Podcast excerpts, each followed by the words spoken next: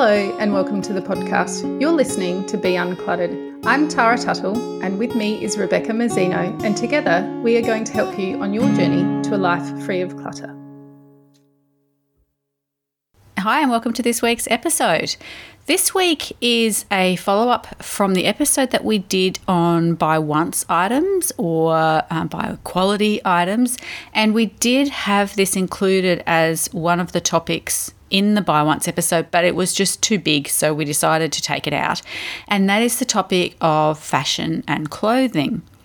And we thought the whole buy once thing with fashion was a bit of a conversation more than just a topic within another conversation. So we decided to do it on its own, and it has kind of morphed in our conversations from being uh, a little bit about buying better quality, but also the whole conversation about fast versus slow fashion. Um, so that's what we're going to be talking about today what the difference is between fast and slow fashion and why it matters. So, this is a pretty big passion point of yours, isn't it, Beck? Yeah, I'm like I can I am starting to get a bit ranty and and passionate about this. It's been a slow evolving passion though. Weirdly. It's a, it's I'm still evolving in this, yeah, but I am a bit ranty about it. It's one of those things uh, in this household that has really kind of come up a lot of late because my kids have hit that lovely little age where all they want to do is shop and that shopping has become a pastime um, not something you do when you need something that's it's a way to kill time and mm. both of my girls are into clothes now, and so this has come up. And this the timing of this episode is really good for me because I did a little bit of extra research, and now I'm throwing statistics at my children about um, textile waste and you know that kind of stuff. And um, and I think it's there's probably so many families, households across the globe that are going through the same thing, not just now, but have been for a long time. But for me, it's yeah, it's pretty topical. Yeah, I was thinking before we came on here about my my habits and and the things that I've been doing and the things that my family does, and I've realised that even though I haven't always been very uh, sustainable um, or anything like that with my clothes buying, and most of us aren't because we'll probably get to this, but it's the way the whole system is set up is to make it very difficult to be sustainable or make it harder.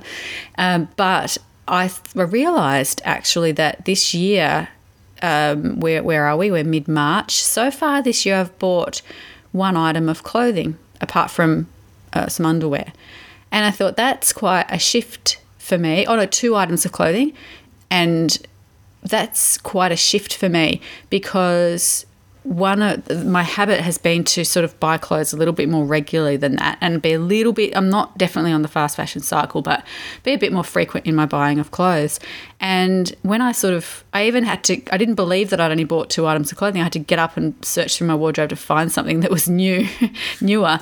And there wasn't anything and I realized the one, the two items that I bought, one was from a an ethical, sustainable brand that I had spent about six months researching, and spent a lot of money on that item. And the other one was a vintage piece that I bought at a secondhand market. So I actually thought. Wow, this is cool because I'm actually walking the talk. I'm allowed to rant about this because I'm actually mm-hmm. doing it. I'm not being a hypocrite. So I feel quite I feel quite smug at the moment that I'm actually walking the talk around this episode for now. We'll, we'll, see. I might succumb to impulse and go and buy something cheap and nasty, but you never know. I might actually continue on this as well. Because we left Australia right at the beginning, or kind of the end of spring, the beginning of summer. I feel like I've been living in winter clothes yeah, for, for, a year, nine months. Yeah. Um, so we I'd left out because we were packing and all of that before we moved over here at the end of November.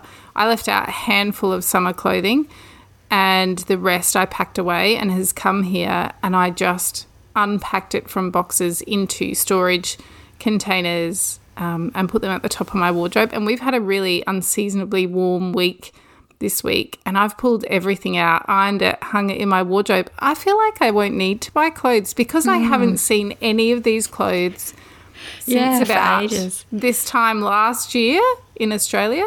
Yeah. Um, when I started packing my summer stuff away, I feel like I've just gained 50 new pieces of clothing in my wardrobe. Like I've just been shopping. So Yeah. I think I might be able to get through the next little while Yeah. without purchasing, anything either. Yeah. yeah. And I think, you know, they're different. And again, different families have different challenges. So you've got the girls at that age where, you know, they're sort of getting interested in fashion and, um, and it's also their personalities as well that dictate a lot of that. Um, my kids are definitely not fashion orientated at all. Zoe loves clothes, but she loves clothes as art. So she follows her own fashion. Uh, so she buys vintage and she just buys, well, mostly vintage. I think she hasn't really bought anything from a an actual store that, well, she hasn't bought anything new for a really long time. She's only bought vintage items. And so she's sort of on a diff, uh, you know, sort of doing the whole slow fashion thing in, in, a, in a different way. So she's still buying things relatively frequently, but they're all secondhand. And um, and Ethan's not interested in fashion. He he does like one particular brand of of shirt uh, of top, uh, but again he doesn't need to keep buying them. He's sort of happy having his few. My family generally is not fashion orientated. I'm the one who's probably the most clothes orientated in my family, and so it's sort of a it's a small issue in our family, which is kind of good because it's I don't have to make big changes if I want to be more sustainable. Hmm. Yeah, I I feel like now's the time to plant the seed with my kids, and that's why we've started having the discussion. Yeah, I so think you're right. I, yeah, just just to be, I was when I was their age, and you know, look, definitely in my twenties, it just didn't occur to me to ask the questions. It was all about consumption and um, instant gratification and that kind of thing. And so, even if my kids are aware that what they're purchasing has got, you know, consequences, if they Yeah. still make that choice, that's fine. I just don't want them to be completely ignorant. Yeah, So, yeah. so we should get Right. started Yes. and actually define what what fast fashion is. Do you want to give us a definition? Okay, so it's generally defined as a design, manufacturing, and marketing method that's focused on rapidly producing high volumes of clothing. And um, the garment production utilizes trend replication and low quality materials in order to bring inexpensive styles to people. And they used to be like I think there were like four seasons in in fashion, and there were sort of four releases that a store or a brand would have a year of a range. And there's now well over 52 of these particular cycles. So there is high, high volumes of stuff being produced and high, high turnover and new stuff in every single week to to these stores. So that's pretty much what fast fashion um, means.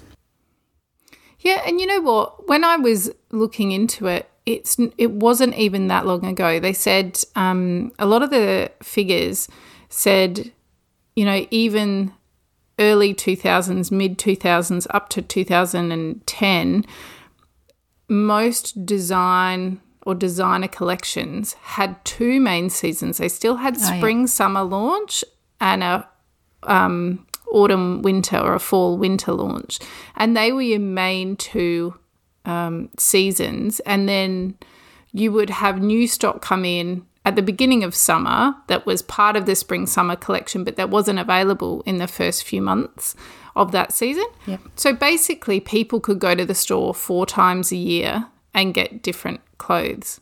But obviously, the owners um, weren't happy, weren't satisfied with that. And so, very clever economically, decided to create more seasons. So now, yeah, most fa- what we would consider fast fashion stores will have new releases of clothing weekly, if not twice weekly. Um, Yeah. so your clothes are out of date within a week of purchasing them. Yeah. Which is crazy. Yeah.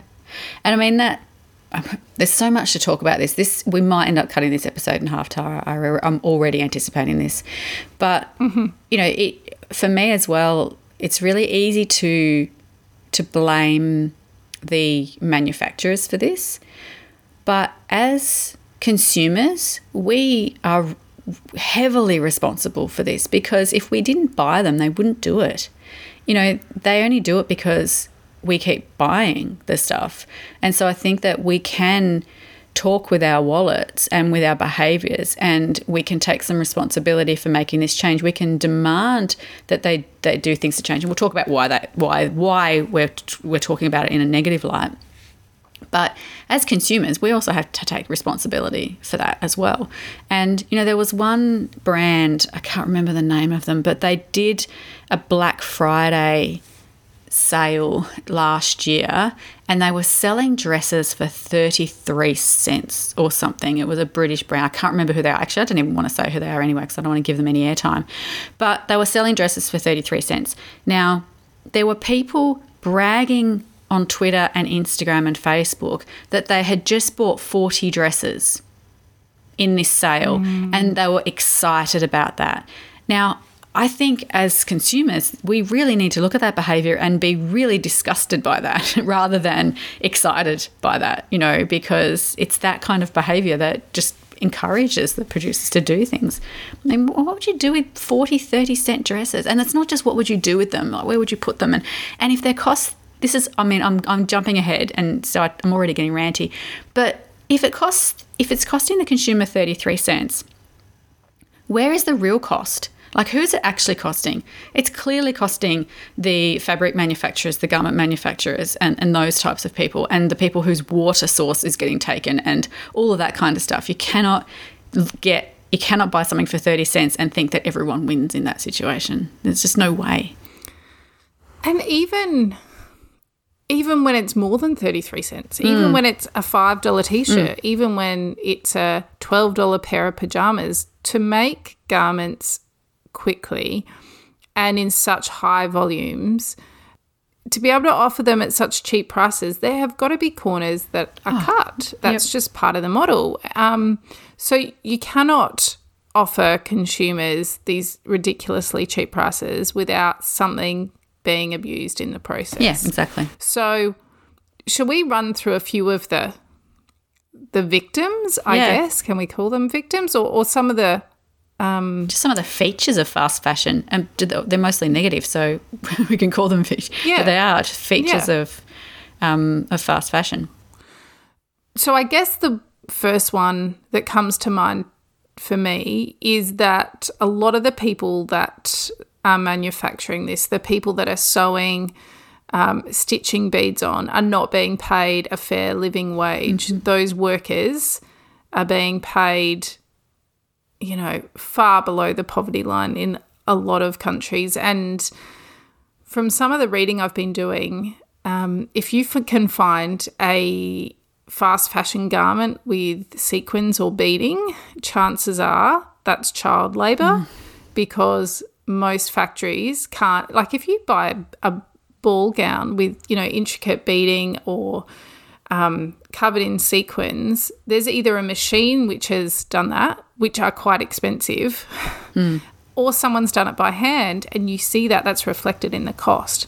But if you buy a little jumpsuit that's covered in sequins that you can get for twelve dollars, where is the mm. where has the, that beading that stitching the sequining where has it come from it's they're not paying for these expensive machines to do it mm. there is there is a child sitting in a mm. you know in a dark room in down fumes. house somewhere yeah, yeah.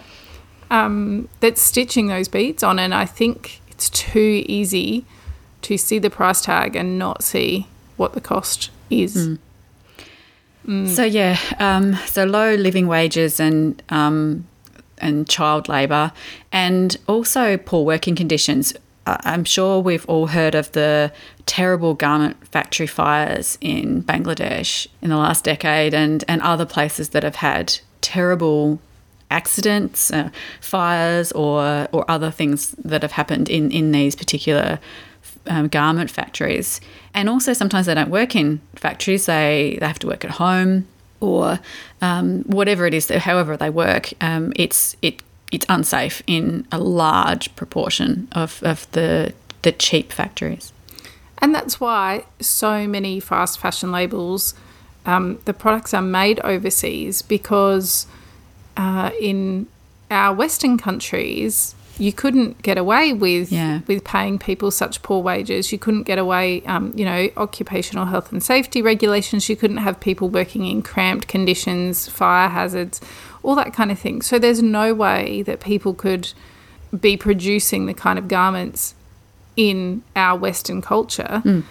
But it like how insane that we're prepared to ship that off to people with less rights, less money, um, and still demand our our cheap clothes. Yep, exactly. Now, just w- while we rant, Tara and I are just as much a part of the problem as everyone else, so we're not judging here. We've all bought the things. We've all done this Oh, stuff, yep. so um, we are we're well aware of our own behaviours and the impact that they've had, and this is why we're trying to change. Um, but there's no judgment there on anybody else out there because hey, we've been there.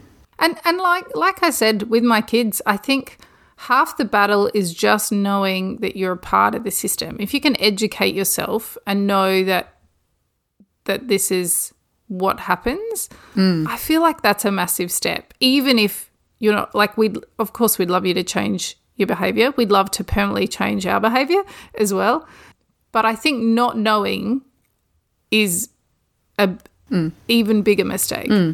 Having no idea of what the actual cost is. Yeah, and it is easier to behavior to change your behavior if you have the knowledge. You actually feel guilty not changing your behavior if you have the knowledge. it's like I know this and I feel bad, so I need to make some kind of change. Uh, and and what we're going to be talking about today uh, later on is how that we can make those changes. And the great thing is that you don't have to all of a sudden start making your own fabric and sewing your own clothes. Uh, there are small, gradual changes that you can make to improve um, improve things as well. Uh, so back to fast fashion. Um, another thing that is synonymous with fast fashion is synthetic materials, um, plastic deri- derived materials, chemical use, high amounts of water use, and water pollution. So there's all of that environmental stuff as well.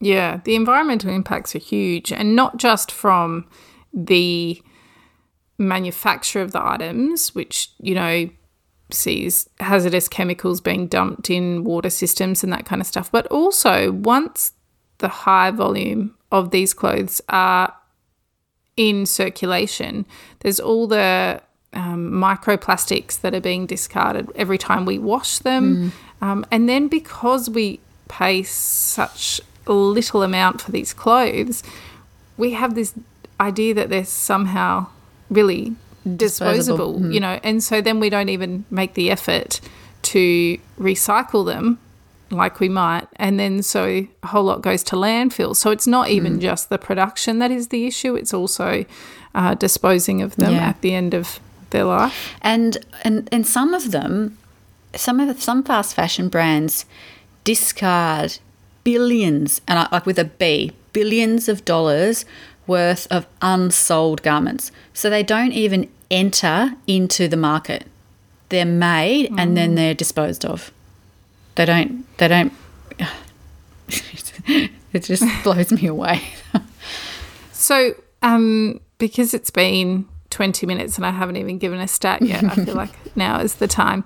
Uh, one of the stats I found on this was that more than $500 billion of value is lost each year due to clothing underutilization and a lack of recycling. So that's both buying clothes that then don't get worn, don't get used, or having clothes that are discarded instead of recycled. Mm. So $500 billion yearly. Mm.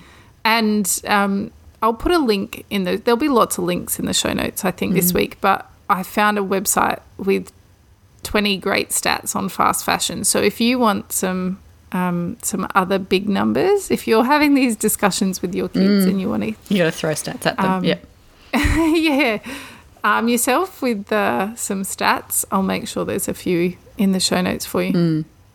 Now, one of the one of the things that I have seen people argue about online with fast fashion is that there is there is an argument that proponents of fa- fast fashion, usually the companies themselves, make, and that is that they provide a service to people with low incomes by providing cheap clothes.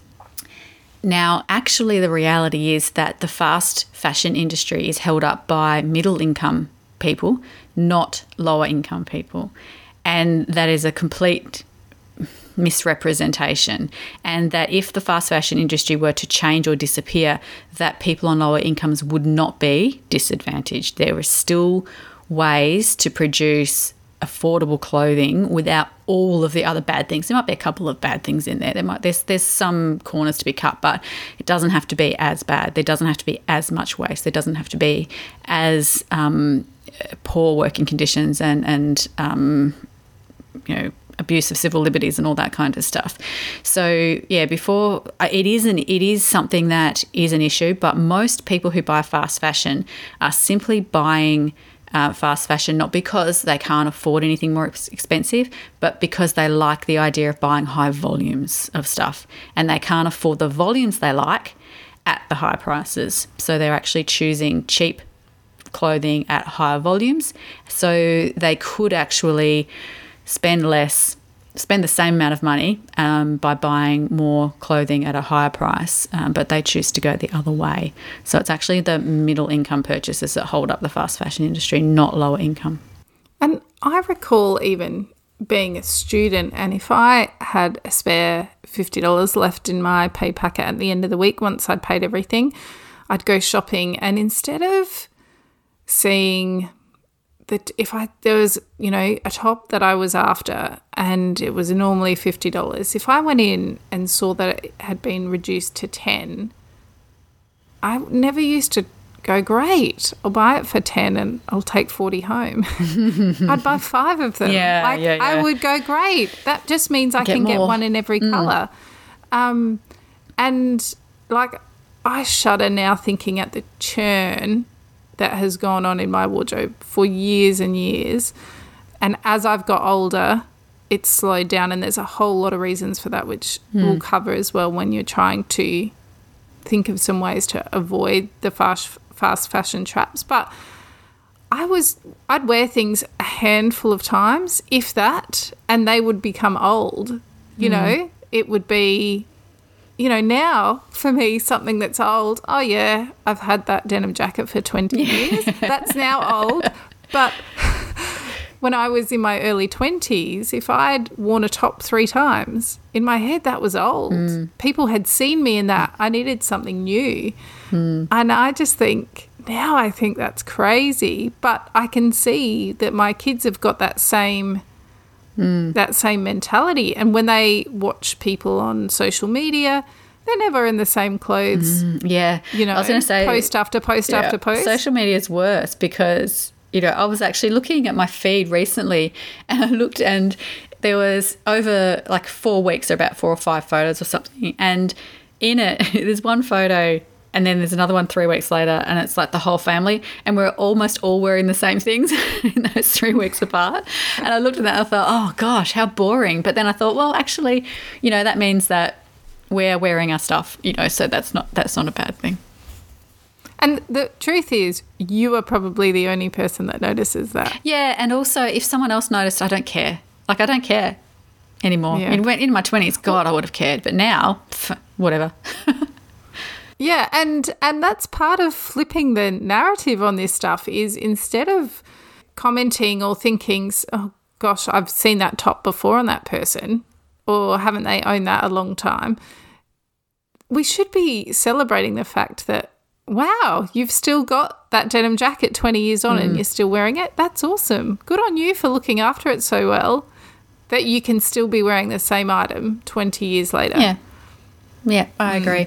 I reckon I think I saw a friend recently in in a photo wearing something that I had seen her wear a lot before, and I got this great sense of familiarity. It, like I actually I enjoyed it because it sort of painted that a whole picture of of her, and there was this um, this sense of oh there she is. That's my friend. Like all of her. Like that's you know and so i quite like seeing people in things that i've i've seen them in before because yeah it, it, they become part of them which is nice. So I think we've quite painted a pretty, it's pretty grim, really, picture of fast fashion, but it's the high volume, highly disposable in our heads, you know, garments, um, cheap, that go out of fashion. And I guess fast fashion is just that. It is trend seeking and it's updated so quickly. There's not even, I don't feel like there's even themes like the colors these days. What color is in fashion? Well, it depends if it's this week or next week. yeah So, um, yeah, it's that it's that really high volume turnover. So, how does that compare then with slow fashion? How would you how would you define that, Beck? So yeah, I guess the slow fashion is essentially, you know, which what everyone would expect would be kind of the opposite. So it's um, a, a a slow. It, it is a an intentional approach to fashion. Um, so slow fashion is like an awareness. It's a lifestyle. It's an approach to fashion. There is, I, I don't think there is a slow fashion industry there is a sustainable fashion industry, which would be a very similar thing. Um, but slow fashion is kind of a broad term that we'll, we'll talk a lot about, that will relate to uh, secondhand buying and um, sustainable buying and bespoke purchases and those kinds of things. Um, so it's a bit of an umbrella term. Um, it considers the processes and the resources required to make the clothing. The focus is on sustainability. The focus is on um, better quality garments, on fabrics that are better for the environment, um, things that will last longer, and uh, values around the treatment of people, animals, and the planet. I feel like back in the day, and I'm talking way before my time. I was just going to say, which fashion- which day is that? not to, so Not the nineties, but the, when yeah, I was going to say what my children call the olden days is not what I call it. They call the nineties the olden days.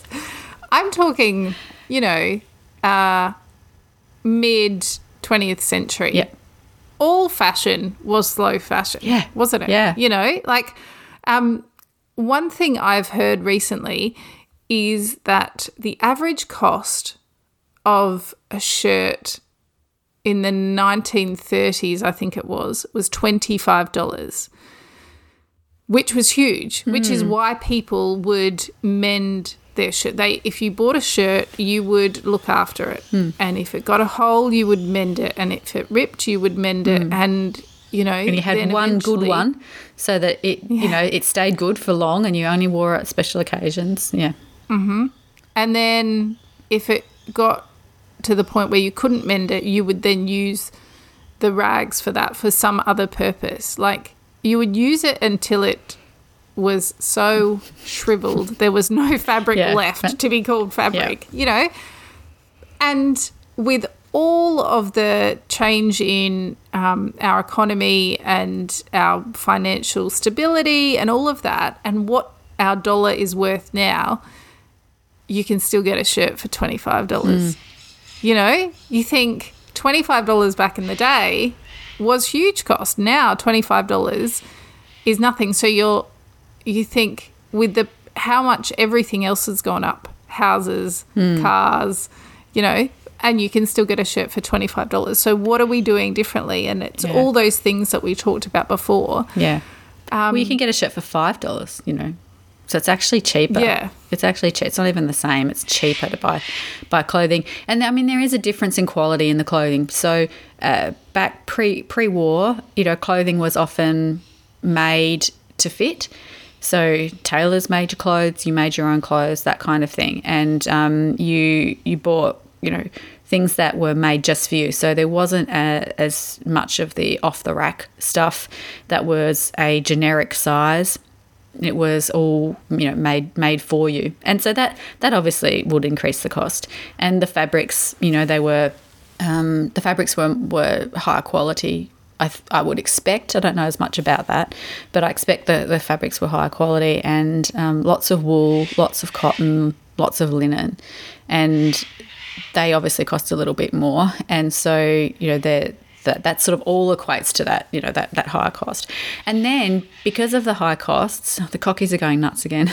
It's a, that time of the honestly i don't know when they're not screaming these days so i can't pick a good time to record.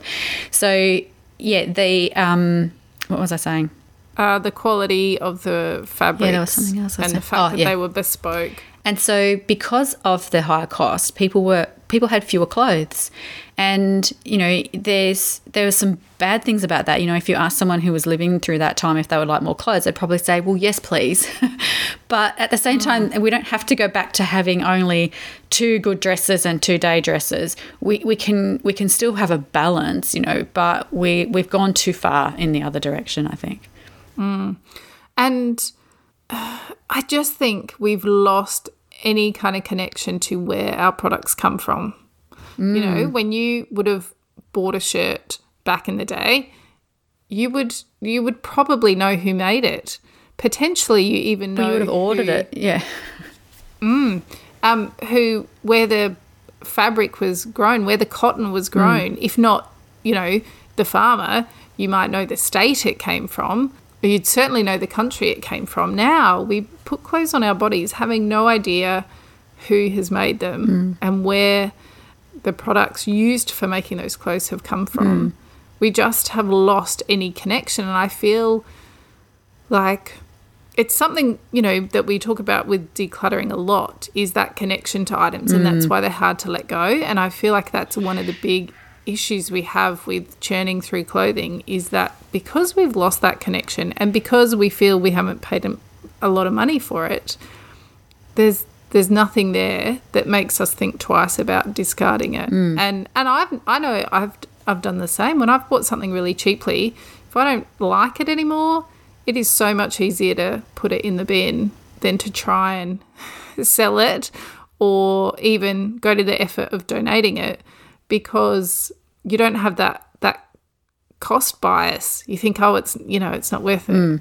Um, so you, you know, it's kind of self fulfilling then that we we pay less, we care less, we do less with it, and then we Yeah. And then so with Jen. with the whole slow fashion thing, you know, if we can build part of slow fashion is knowing where your things come from, uh, knowing who who that who made them, not the person necessarily, but generally, you know, where they're made and how they're made, and and that the company that makes them is open and transparent about who. Uh, who makes it, where they source the products from, um, the supply chain, all that kind of stuff. And so, you know, there's there's a, a slow fashion brand here in Adelaide that I've just started following. I just discovered her, and I've forgotten the name of the brand. I'll, we'll put a link in, but she's got really cool prints. And what she does is she she sources fabric. Uh, she then um, sources art from people, uh, licenses that art, and then prints, gets it printed. And she knows exactly who does the printing and all that kind of stuff. And then she actually sews the clothes herself. And you know, so with that particular kind of, of slow fashion, it's um, you can actually. I could ask her a question about you know where was this fabric made and what is it made from and where's the factory and you know all that kind of stuff. And she would know all of the answers to that. And and then I could know the answers to that, and then I would be connected to these clothes a little bit more. So that's the sort of the the, the whole idea of, of slow fashion is that um, there's that awareness of, of where things are coming from, and then maybe some connection to to it. The problem with slow fashion and and some people is that they don't equate fashion with slow because they equate fashion with trends.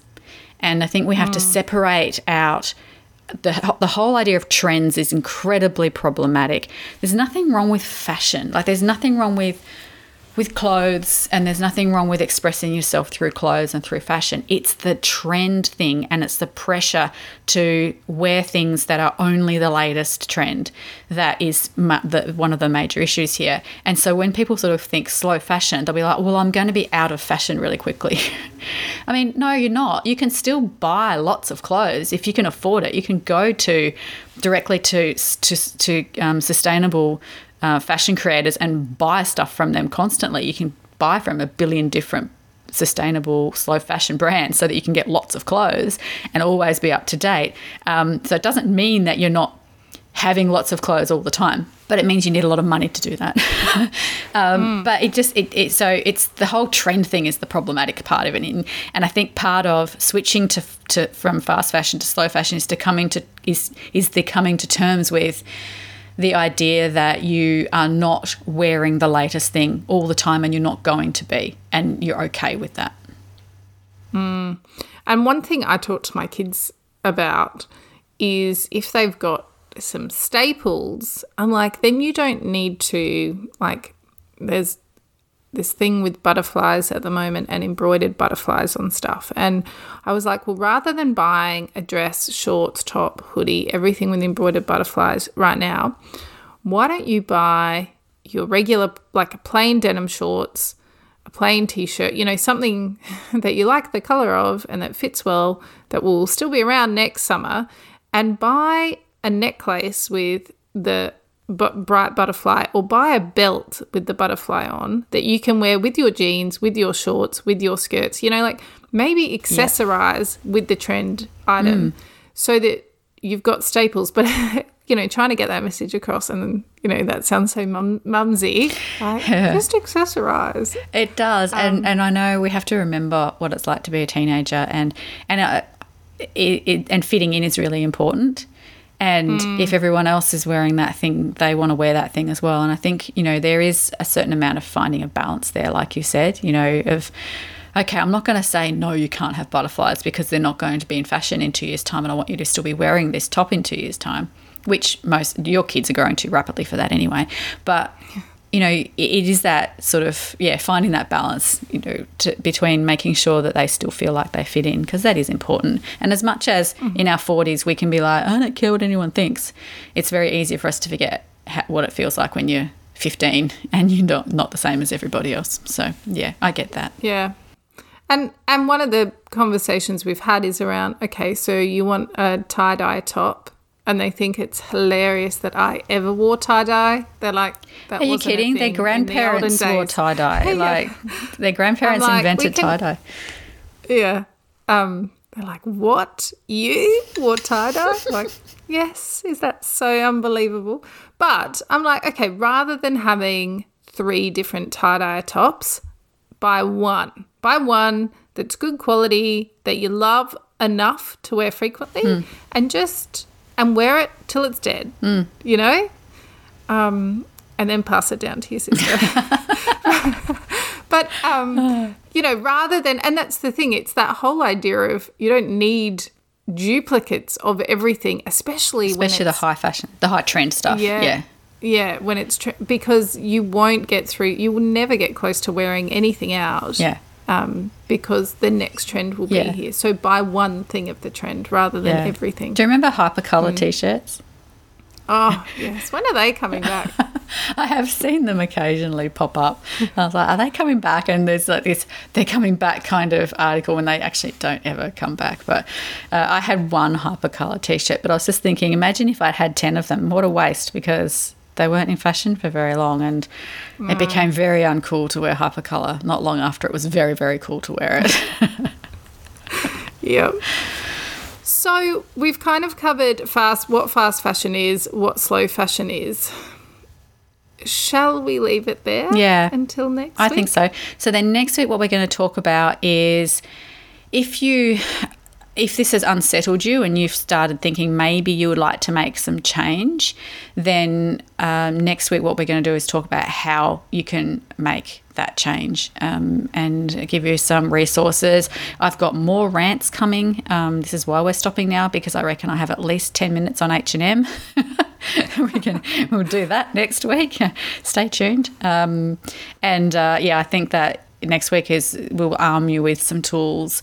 Um, and I'm, I'm, also going to talk, because I've actually been relatively successful at doing it lately, I'll, I'll, also sort of talk to you about some of the methods that I've used as well to, to make the shift um, as best that, that I can. And uh, so maybe you can sort of do that as well. It's sort of, I started off with like doing an intentional wardrobe and then that has progressed to a sustainable wardrobe. So I've evolved over time and it has taken me five years since I started doing this. So it's not a quick thing, but you know, if you're interested in in the process, I can I'll enlighten you on that one as well. And if you're not interested, So I'll if- bore you in that one as well. So, if you want to do a bit more research on this between now and then, um, we will put plenty of links in the show notes for you to go exploring and find out more about fast fashion and slow fashion. Um, come join us in our Facebook community and have a chat with it with us about all of it there as well. And then we will see you back here next week for the conversation to continue. Thanks for joining us. We'd love it if you'd leave a review or tell all your friends about us so that they too can be uncluttered. If you'd like to connect with us, you can find us at beuncluttered.com.au or on social media or on our own websites at clearspace.net.au and basklifecoaching.com.